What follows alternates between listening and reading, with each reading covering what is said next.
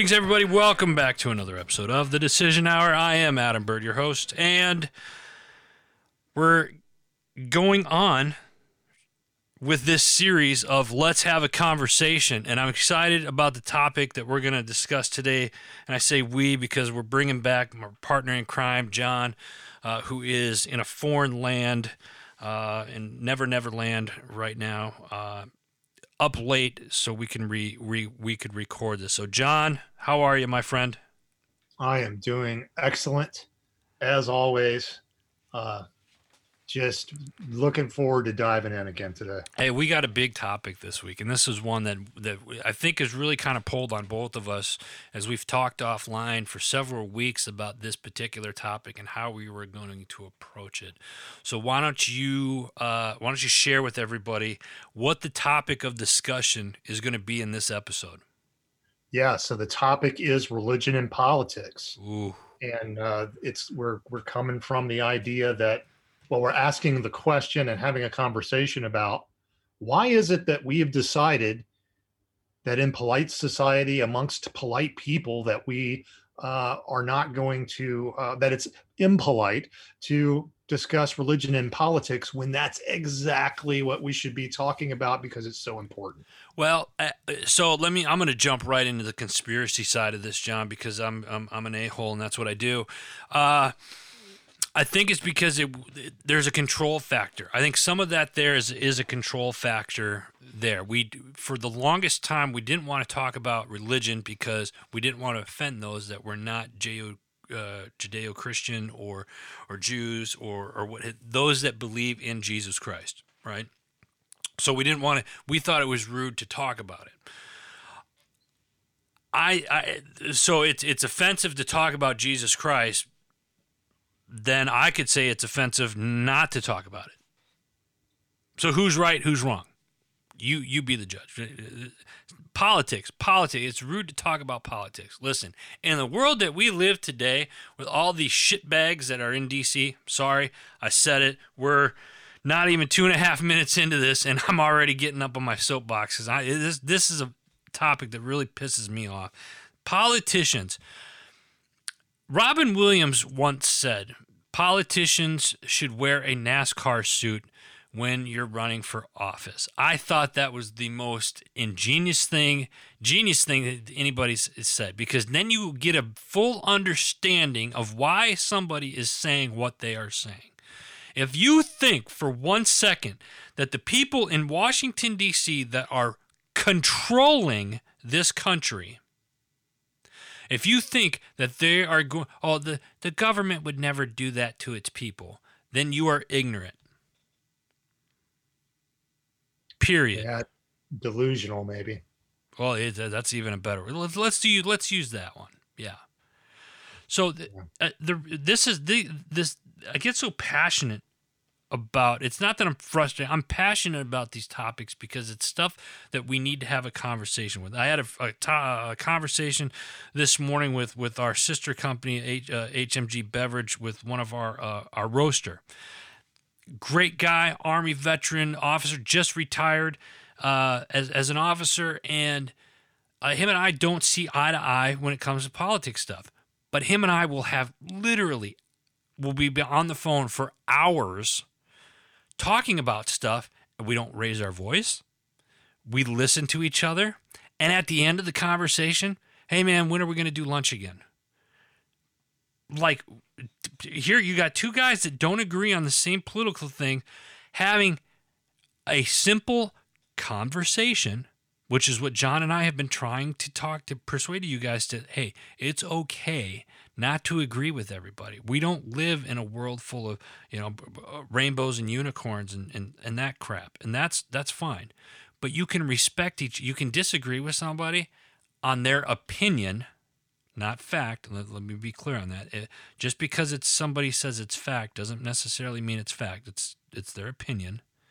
You can disagree with their opinion and still be friends and still respect each other and and not belittle each other. It, it happens, folks. I, I promise it does.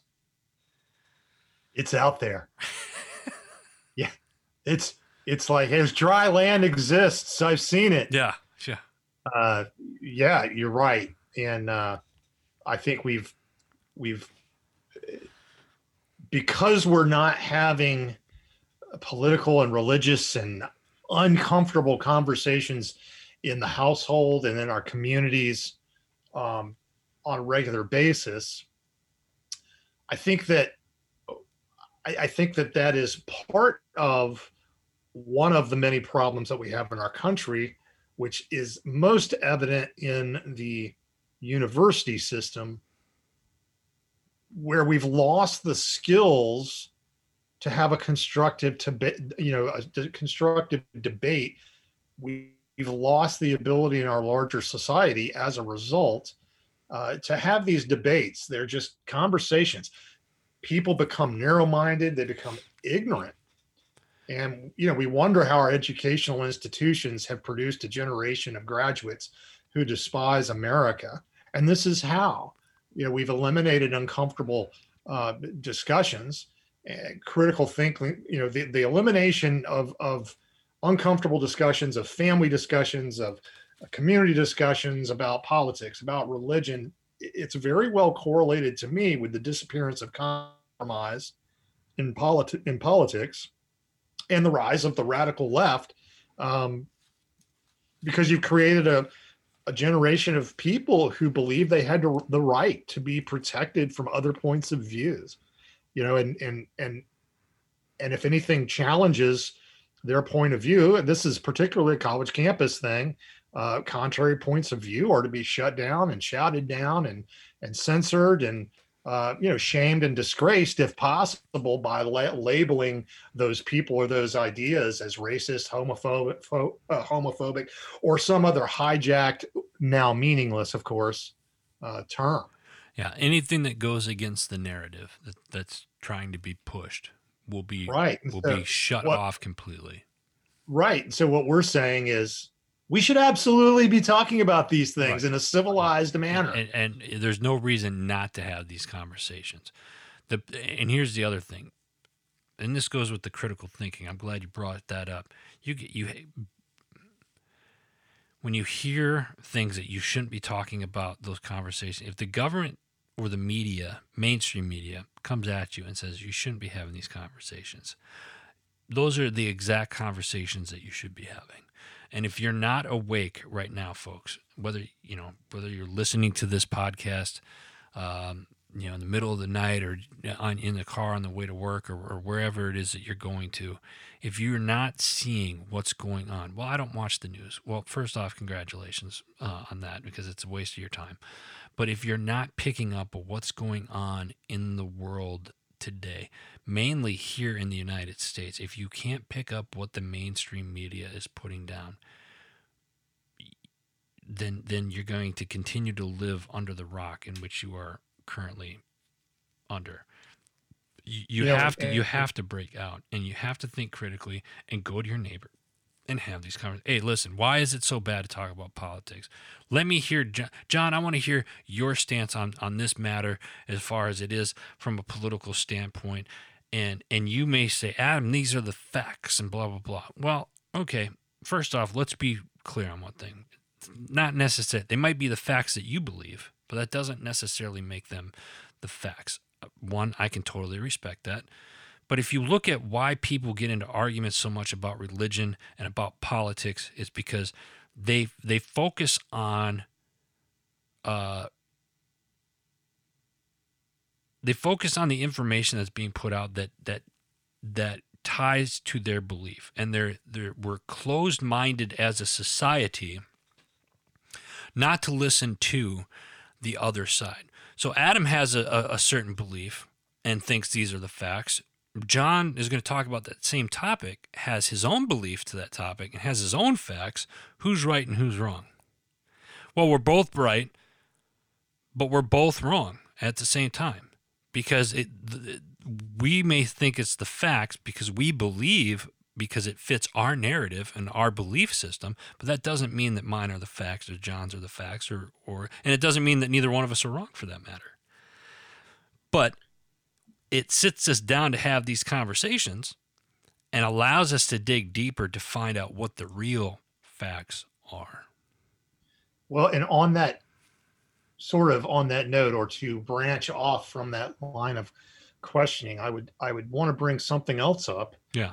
Which is that part of the problem with having these conversations, and part of the reason that we get so entrenched into uh, a particular point of view is often that we're actually ignorant of why we hold that be- that belief. And we talked a few episodes ago about how important it was to try to understand really why it is that as an individual you hold whatever beliefs you hold. Try to understand them.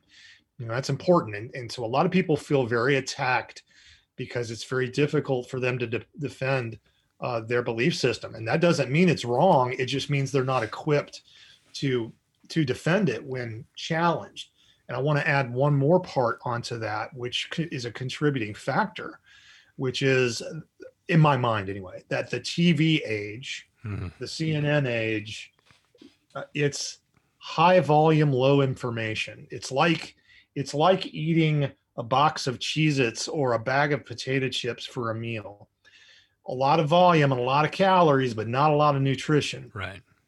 And everything uh, takes place in these 30 second, one minute uh, sound bites. I hate using that word, but sound bites. It's it's a very narrow bound bandwidth in which all information. It's that's like a mesh that all information is filtered through uh, to get to the public. And so by the time it gets to the public, it's been very distilled. It's been yeah. very compressed, and a lot of the meat has and context has been taken out of it.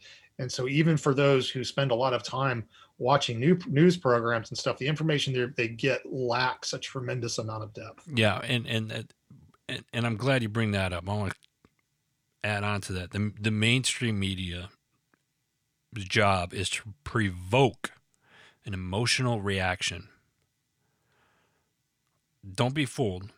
Certainly don't take my word for it. Go go look this up. This is this is out it's out there if you think that the media's job is to give you the facts, and I'm air quoting this, then you have a very big problem because that's not their job. Their job is oh, their job is to is to to give you the news. No, their their job it, theoretically yes, it's to give you the news, but what's actually happening is that they're giving you their opinion on what's going on, which is immediately triggering us to think, well, these are the facts because I heard it from here. Or these influencers now, now because social media is so big, well, these influencers say that this, this, so it must be true. I hear that stuff and I think, are you that lazy that you can't go look stuff up? Now, now here's the other thing is, is how do you tell what you can find on uh, uh, on the internet that that's factual about politics or or religion. I have a book in front of me, and, and none of you can see it, but it, it's the Tyndale version of the Life Application Study Bible, um, and uh, I bought this at a bookstore. And for those of you that don't know what that is, get the hell out of your house because my guess is that you probably have a, a, public library in your town or in the town over or or or you have a, a Books a Million or a Barnes and Noble, go into one of those stores. I dare you, and and get the hell off the internet and go read a beep book. You know it. This is, and I can't read. For the record, like I've said this before, I'm not joking. I'm a horrible reader. So I have, if I am on my little, you know, computer that sits in my, in my in my pocket, then what it is is it's my uh, Audible account, and I'm I'm listening to books. So so I encourage you guys to to do that. Now, now I'm going off on a tangent here, and you guys are you're getting me fired up, and I can't even hear you guys. So here's what's going to happen. Um, well, let me let me ask you, John. What, with politics, is it popular with politics to do the right thing, or is it more popular to do what's best for the particular party in which you are working for? Yeah, so certainly to answer your question directly, I don't think anybody would argue with it's about party right now. It has absolutely no, almost no correlation with the right thing. I and that's so it doesn't, it doesn't matter whether it's the right thing or not So Right. if I if if it was like, hey, we need to pass this bill because this is the right thing to do, it's going to save lives, but it's going to cost us millions and millions of dollars to do it, and I'm not going to make a dime out of it, so I'm not going to pass it, even though it would be the right thing to do. Yeah. I mean, that's where we're all at now. I'm not so sure we were ever that far from that.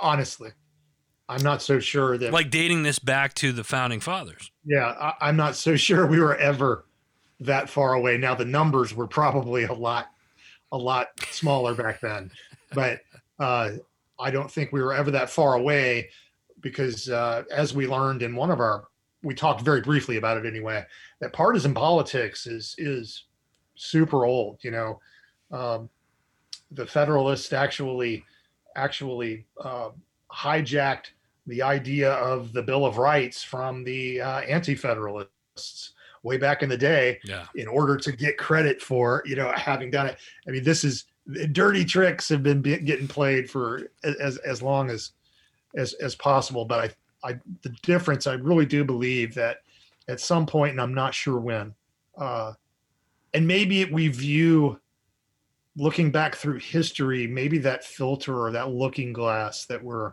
that lens we're viewing it through filters out a lot of this stuff because it just doesn't show up in the in the record very well but it, it does seem like you know accelerating you know from about 1980s on it just seems like politics has become a Moneymaker. almost yeah a corporate game and very little connection to doing what is what is right very, very little connection to any sort of uh, truth um, it's, it, it, is absolutely a dirty dirty business but all the more reason for families to be having conversations. Uh, you know when you talk to your neighbors even if they're not particularly savvy you know on politics or whatnot nevertheless most people in america have a pretty solid moral Yeah. found you know a moral base. It- we are a pretty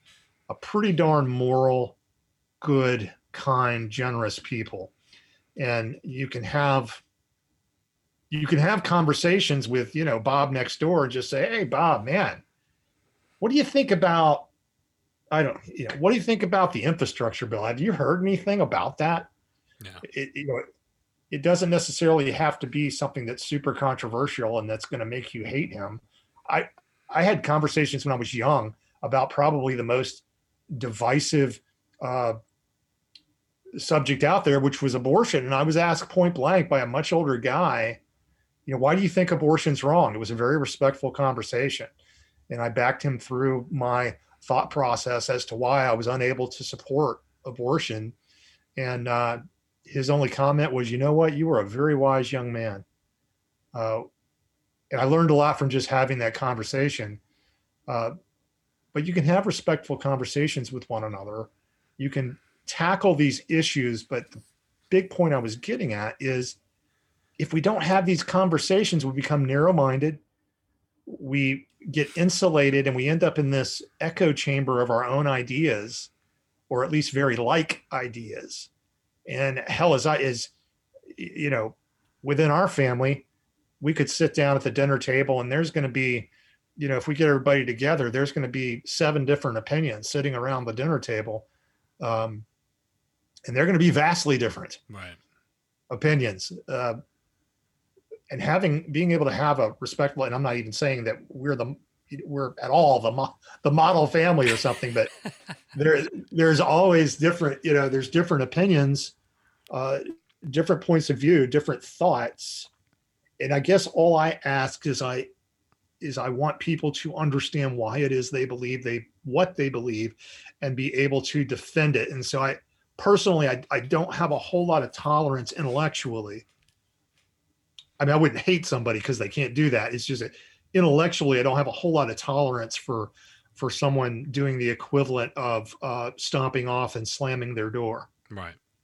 as they go back into their room. Uh, we need to be able to stand there.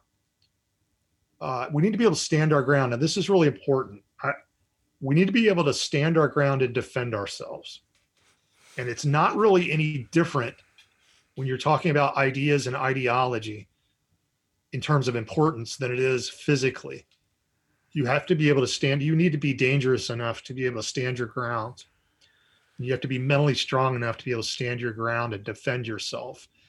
Um, if we roll over, so I'm going to throw something out at you. All right, throw it.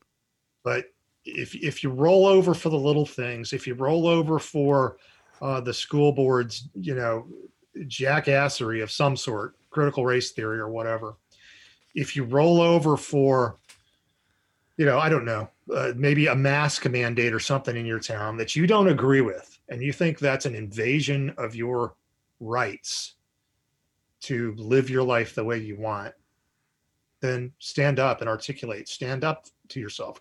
Go to the town council meeting.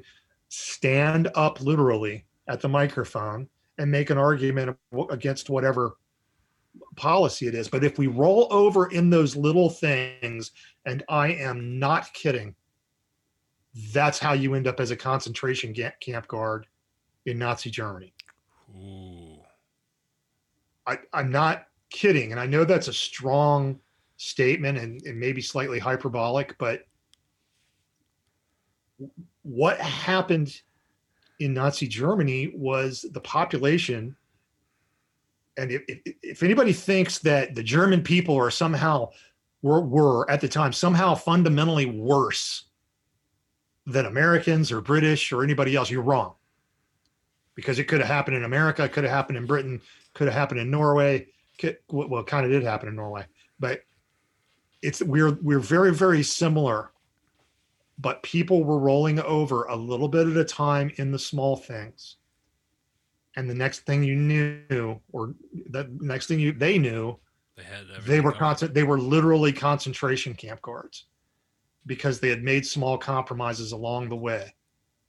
Now it doesn't mean that you can't can't always compromise but this gets back to the our idea that we explored in an earlier podcast of absolute truth that is drawn from some idea of God. In our case, we're talking about Judeo-Christian God, where that's that's where you and I draw our our truth from. It's where my you know wife and I draw our truth, but then acting on that with courage in the world. And it doesn't mean it doesn't mean you become this iron rod that just you know attacks anything that doesn't agree with your concept of the truth, but that you have to stand up and defend your ideas. You have to stand up to defend yourself.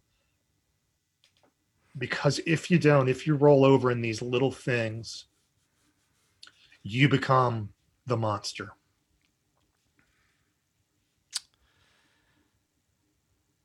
Wow. That's Yeah, I know. I kind of I kind of took it from something small and innocuous to something really big, but I believe that. I but, think that is the But there's so yeah, well, no, I mean there's a lot of truth behind that. I mean it's it's how do you how do you get there? I, I think I want to what I want to add to what you just said, John, and thank you for saying that is is that you, you kind of give, give, give before you don't have anything to give, and next thing you know it, you're forced.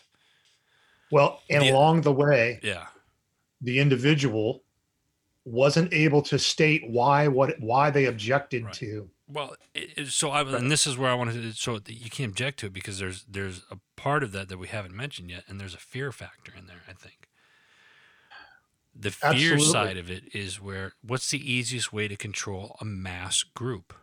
You instill fear. Tell me how this is in what we're talking about. Challenge us, please. I welcome it. Tell me we're wrong. Tell me the reason why we're not talking about politics and stuff like that. Has you cannot convince me. You can try to, but you can. I don't think you're going to be able to convince me that the reason why I don't talk, we don't talk about politics right now is because we don't want the politicians don't want us talking about it because they want to have that control. Yeah, it makes it much easier when people don't know what it is when they haven't wrestled with the ideas and we essentially outsource the wrestling of of difficult ideas and problems to some elite who we somehow have decided is much smarter than us, which they're not. Um, when we do that, we we abdicate our responsibility and we and we lose control of our own fate. Right. Uh, when we do that, we need to be more engaged, not less. That's one of the reasons that the founders, um, not all of them, but most most of the founders would would have agreed that local politics, local conversations, was the most powerful and the most important. And they wanted the power close to home. They didn't want it in far away, you know, Washington D.C. in some, you know, marble hall. They they wanted it in the church meeting house So right down the road. You're talking about power and what the founding fathers wanted. And I can't help but to think it triggered something with me with this conversation of politics and religion. Where does that power come from if we'll use today that approximately 51%, I believe we had said in a previous show, of the population work for the government or governments, meaning the federal government or the government within the states. So how how where does it, that that where does the power come from? Because now you got two separate powers. You look at the state as, as a power as one, and then you have the federal, uh, and this is still all within the politics side of things. And then you have the rest of the people and we're supposed to listen to everybody else within those organizations. Is, is that Yeah, is that think- my understanding? Or I mean, Well, by all means, that- correct me if I'm wrong. That's pretty well it. And and I think what we had said, if I remember correctly, was that uh, roughly 50% of the U.S. economy, or I'm sorry, GDP, is accounted for by government activities at the state and, and national level, and then about 20 million uh, people actually work in state and state and federal government, which is such a large with so much power and so many individuals it becomes able to affect election outcomes and think when, when acting in their own interest. Let me ask some political question, John. Should there be?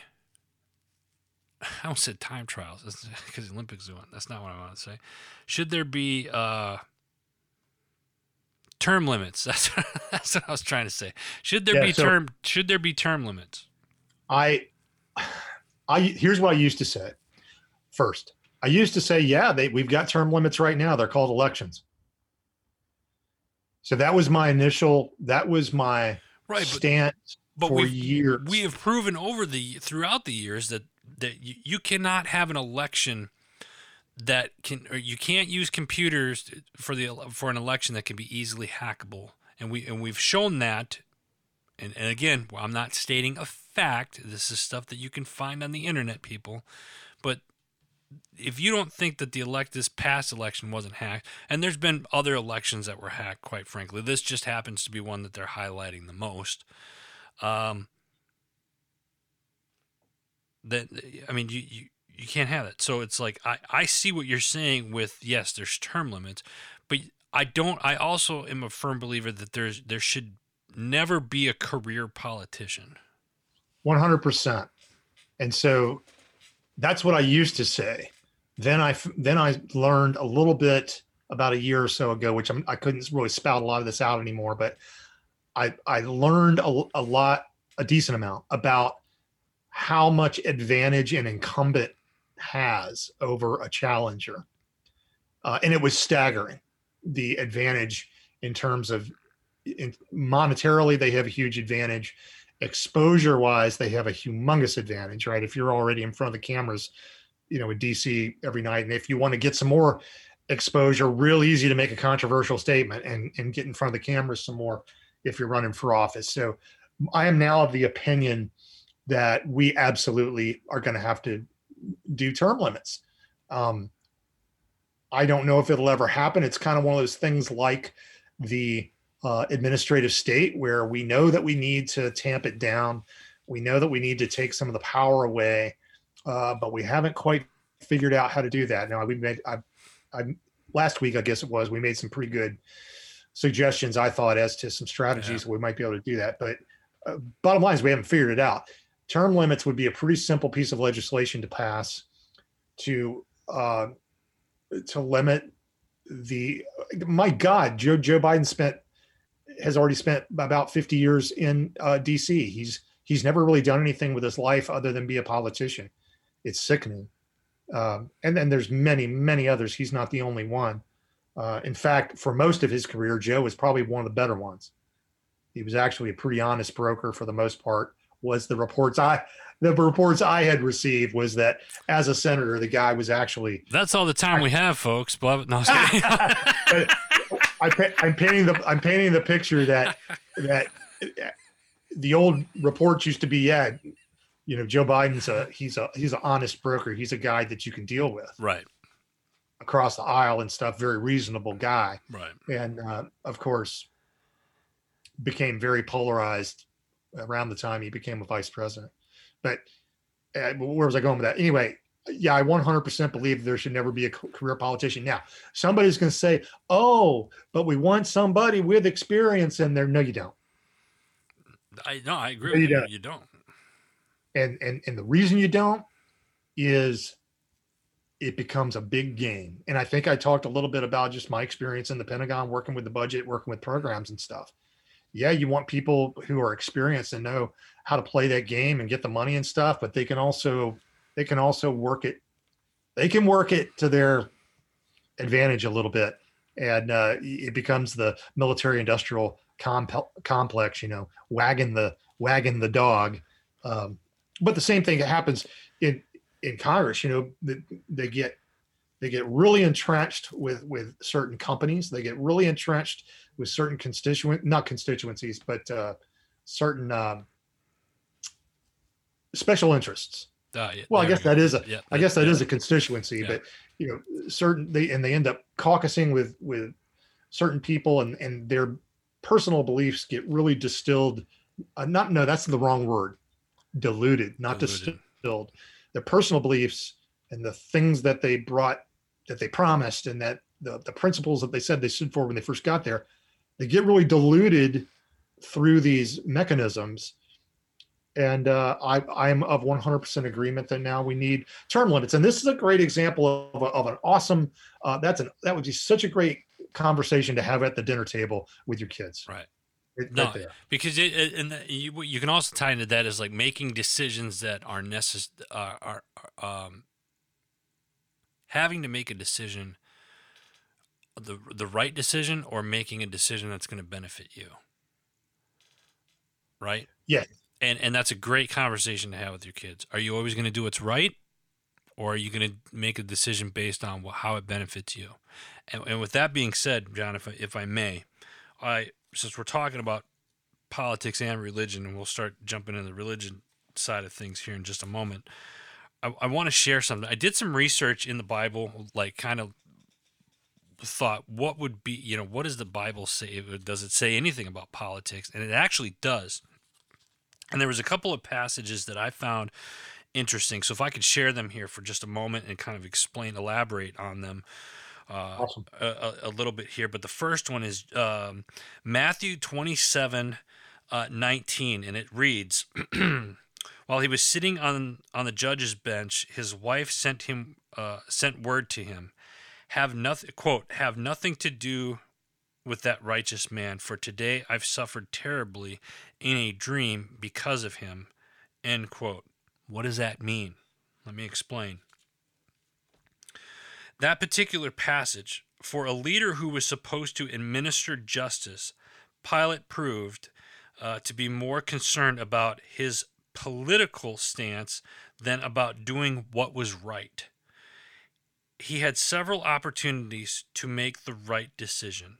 His conscience told him Jesus was innocent. Roman law said an innocent man should not be put to death. And his wife had a nightmare that caused her to encourage her husband to let Jesus go. Now, for those of you that non-believers or whatnot, this is when uh, Jesus was in front of the the, uh, Roman uh, Pontius Pilate, and, and he was getting sentenced because the Jews did not agree with with, with Jesus being a savior. Um, so Pilate had no good excuse to condemn Jesus, but he was afraid of the crowd. So that's a that's a, a we're talking thousands of years ago of a decision where politics came into uh, came into play on a man's life, where the guy who was in charge knew the man was innocent, but sent him to the, the wolves anyway because of a political stance, right? Yeah, he was uh, he was afraid of a he was afraid of an uprising. Right. That's exactly it. Uh, the next one I want to read is is John eighteen thirty. Uh, and that says, uh, they answered him, If this man weren't a criminal, we wouldn't have handed him over to you. And what does that mean? It kind of plays into what my last one was with Matthew. But this one states Pilate knew what was going on. He knew that the religious leaders hated Jesus, and he did not want uh, to act as their executioner. They could not sentence him to death themselves. Permission had to come from uh, a Roman leader. But Pilate initially uh, refused to sentence Jesus without significant evidence. Jesus' life became a pawn in a political power struggle. Yeah. So, of course, Rome had taken over Palestine at the time, or uh, that area, Israel. I'm not even sure what they called themselves at the time. Anyway, uh, Israelites. Yeah, they uh, the Romans ruled over the Israelites, and so one of the things that was a hallmark of of Rome is they would allow local cultures and local um, politics to remain in power as long as they could pretend like they were in charge as long as they didn't try to really really be in charge. Right. The romans were over it. So they even had king herod. I know it's probably a little confusing to a lot of people but you know they even had king herod who was who was a roman puppet who was over the jews right? He was king of the jews. Mm-hmm. uh, but pontius pilate was the uh, gosh what do they call it? It's like a governor that's not the right word though at any rate, he was he was in charge of that region, and he did not want. Um, he absolutely did not want an uprising on his hands. Imagine being a Roman. It's kind of like being, uh, well, it's kind of like being a United States soldier in Afghanistan.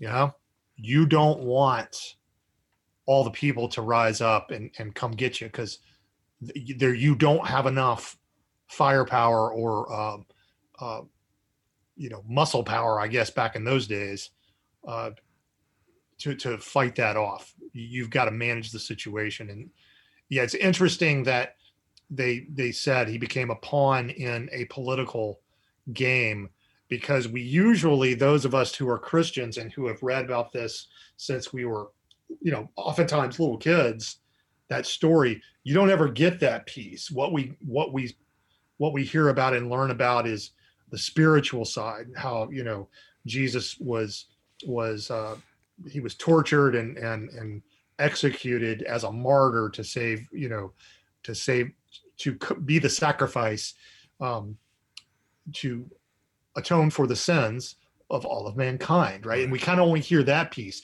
You don't hear the like historical piece. It sounds like they drew on a lot of roman and and contemporary uh, secular uh, and and, his, and, and the politics and I I really those resonated with me because if you've done any type of, of study of the, the Roman Catholic Church or or the just Christianity as a whole, doesn't matter what religion. I, I, I look at religion like this. You have organized, you whether it's organized religion. If you believe in God, and then you have all these different, you know, Baptist, Lutheran, Catholic, et cetera, et cetera. Same company, just different departments, right? That was the best. That's how I look at it. And and regardless of which department you are in, was based off of your b- belief system. But if you look back in that that time frame where the Roman Catholic Church was kind of the at the time was the uh, there was a lot, a lot of politics that were in play, and you see it in old movies uh, portrayed by the Roman Catholic Church. It, this is going to sound funny; it's not my intent, but like even Robin Hood was was was was a prime example of how the Roman Catholic Church used politics to pursue certain things to get money to the church and and and whatnot. Um, oh, absolutely. Yeah, the, I tell you what, the Da Vinci Code was you know the it was another the Roman Catholic Church. Is it is a fascinating history if if you learn to learn about it. Um, it is absolutely. Oh, I would I would love to be a fly on the wall in the archives in the Vatican City. Oh, it, it's just it's for a day. For a day. How how they and I just mean they whoever was an empower you know over the ages whoever was making decisions and, and making power plays how they were able to uh, combine religion with politics.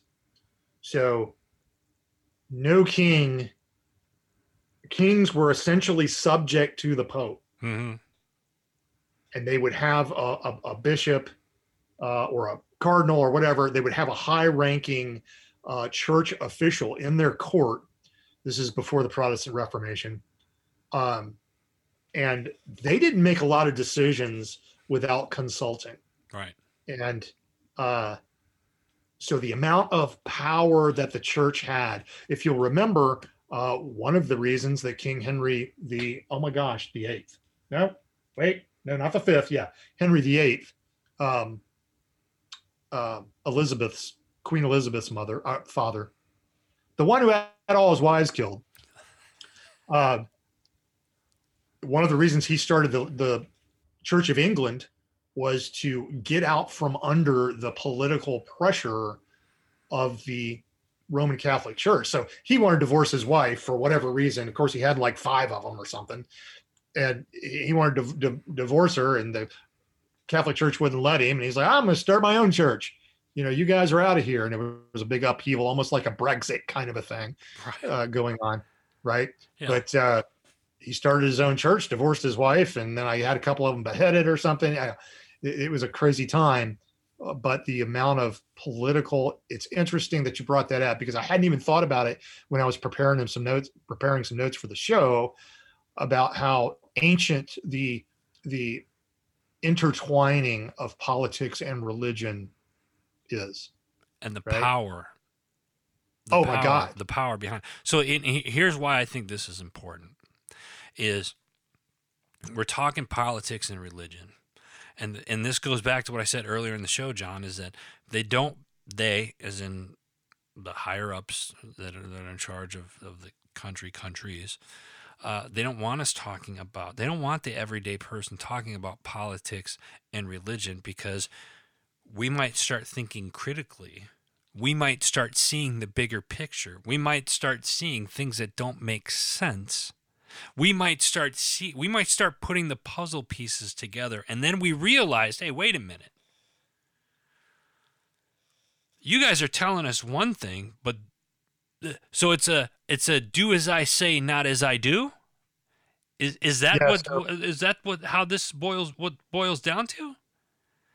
So look at think about this all right? Just let's let's and it'll take some emotion and whatnot out of it if you look at it in history. So take a look at what um, what happened to people like Galileo. Take a look at what what the reaction was when things like the Gutenberg press was made. Gutenberg press was one of the largest uh, leaps forward in technology in the world. Guess who wasn't really that keen on it? The church. Church. the church has a great political power, right? right? Why would that be? because they didn't want the Bible written in the people's common language because then they lost the monopoly on interpretation. On interpretation on dogma. It became much more difficult to convince people that they needed to pay something like indulgences in order to get their uh, family member out of uh, purgatory. It became much more difficult when people could read for their own for themselves you know what was said in the bible so the bible uh, the the church was not was not real keen on it. When I believe it was Galileo who discovered that the planets rotate around the sun, and when that and that was a worldview changing thing, mm. and he was declared a heretic because the church was losing power to his scientific discover, discovery. So it's very simple. It's very similar to our political game today. That the political elite is very much like the church was, you know, early, you know, I'll, I'll say up till about 15, 1600 BC. I guess you could kind of say the. I'm sorry, AD. Uh, I guess you could say until the Enlightenment kind of kicked off, or at least the Reformation. I'm not the Reformation. Uh, the uh, oh Florence, Italy. the ah the uh when Michelangelo and, and, and, and everybody was starting to do art and all, all kinds of stuff. I oh Renaissance. The Renaissance. I completely brain farted that word, but it's very similar. It's our political elite are in a very political, a very similar position to what the church was right prior to the Reformation, prior to when uh, the uh, Renaissance kicked off, and we really started having this this great, just almost like a huge springtime and growing season of ideas. Um, our political elite is in a similar situation, and they want to make sure that that the population gets the information that they want hopefully through CNN or MSNBC or or you know a, a, Facebook article, you know, some something that's been washed and filtered so that we're getting the information they want us to have. One of the biggest problems for our political elite and for our media now is the rise of podcasts and YouTube channels. And so you you can follow that and you can see that well now YouTube is now getting politicized, having a lot of a lot of uh, pressure, political pressure brought on them to begin censoring. Facebook, same thing. Twitter, same thing. We all know this story, how it's played out. But you can't stop it because it's so relatively easy to pop up another platform that's getting information out, like this podcast, where we're just having an honest conversation. I'm sure that for some reason they could ban us on uh, Facebook or something. But you know, this is going out on the HMG website. This is going out via you know several other uh, mechanisms to be distributed to um, to people, and and I know that we are very very sincere trying to do the best we can to get honest, unadulterated um, truth out there and to encourage people in a positive positive way to take positive, brave, courageous action in the world uh, based in truth. So that's what that's what we're doing. At any rate, that was a really long answer to a question. wow. it it it's what no, it was a great answer. I, politics and religion is something that we all need to sit down and not be afraid to have a conversation with we need to get with our families during the dinner table and if you if you think if you think it's rude to have this conversation at dinner make time at a minimum make make time for family time to sit around the coffee table or or you know at the on the couch and, and just have some turn the TV off for for an hour and just have these conversations. You know it, it's it's we we're not going to move forward in the right direction if we don't start having these conversations. We learn from having these conversations, and they are difficult to have. You're going to, you're not going to agree with everybody. You're going to look at your loved ones and you're going to raise an eyebrow like, "I can't believe I'm related to that moron." It happens to me a lot. But you have these conversations and you learn so much from it. I promise you guys, if you guys just open up and and and here's the thing. Well, I don't know much about religion. Well, listen. I got something for you. I said earlier, there's these places called bookstores. They used to be really popular back in the day. And for those of you that are lazy asses and you can't get off your ass or off the couch and out the door because you're afraid of pick something that's in the air right now. I don't, whatever. uh, then you all have these computers that fit in your pockets that cost so much money and that, quite frankly, are are ridiculous. But that's beside the point. Uh, there's what they call apps, okay, and there's an Audible app, and they have apps for the Bible. Find one that works for you. And if you're not familiar with the Bible, uh, I, I, would recommend doing a, a life application study Bible because you can read a passage and then it tells you what that passage was was was meant. And then it kind of re- and believe me this is the this is the number one selling book of all of human history and it still sells more books than any other book to date.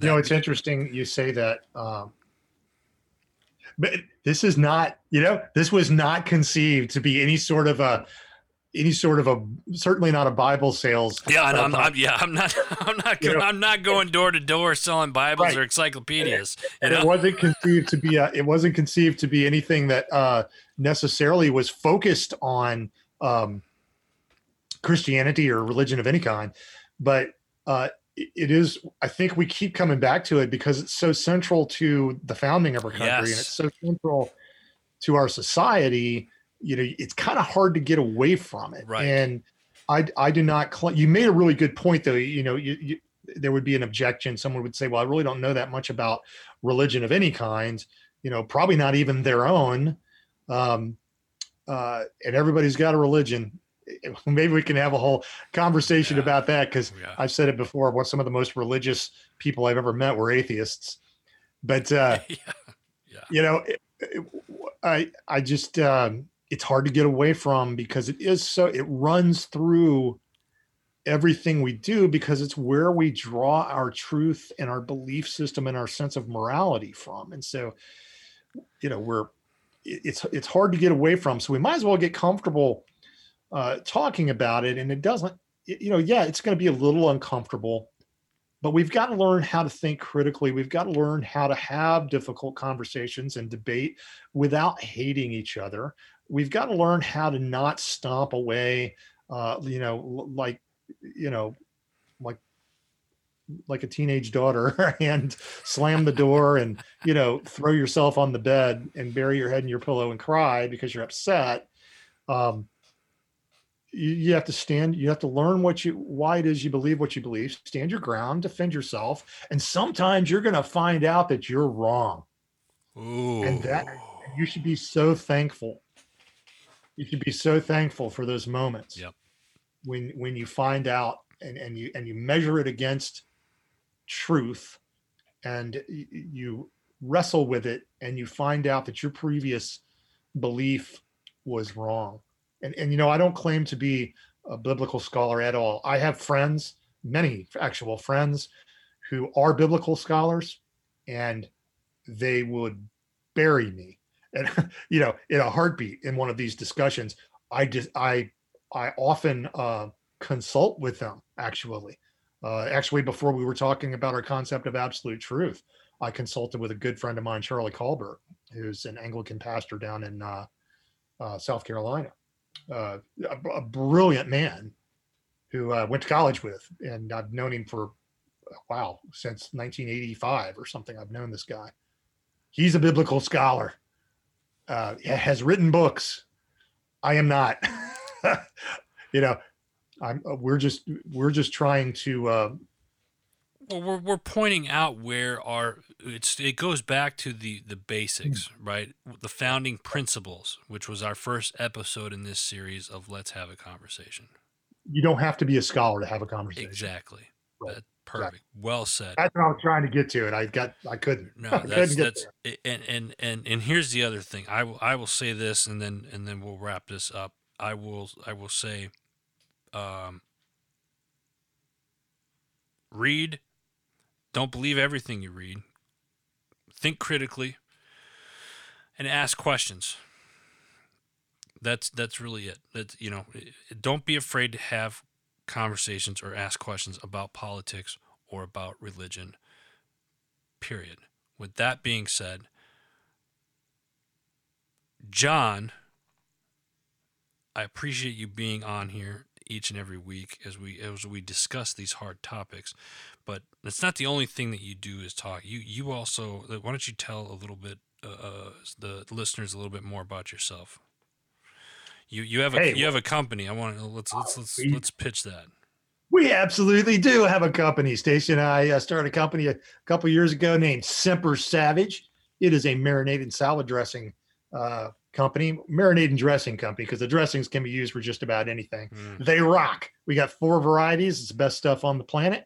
We put it on everything, and uh, we have got four varieties. We've got Savage Balsamic, Savage Caesar, Savage Cider, Apple Cider Vinaigrette, and Savage Centurion, which is a red wine vinaigrette. Go to sempersavage.com and get you some.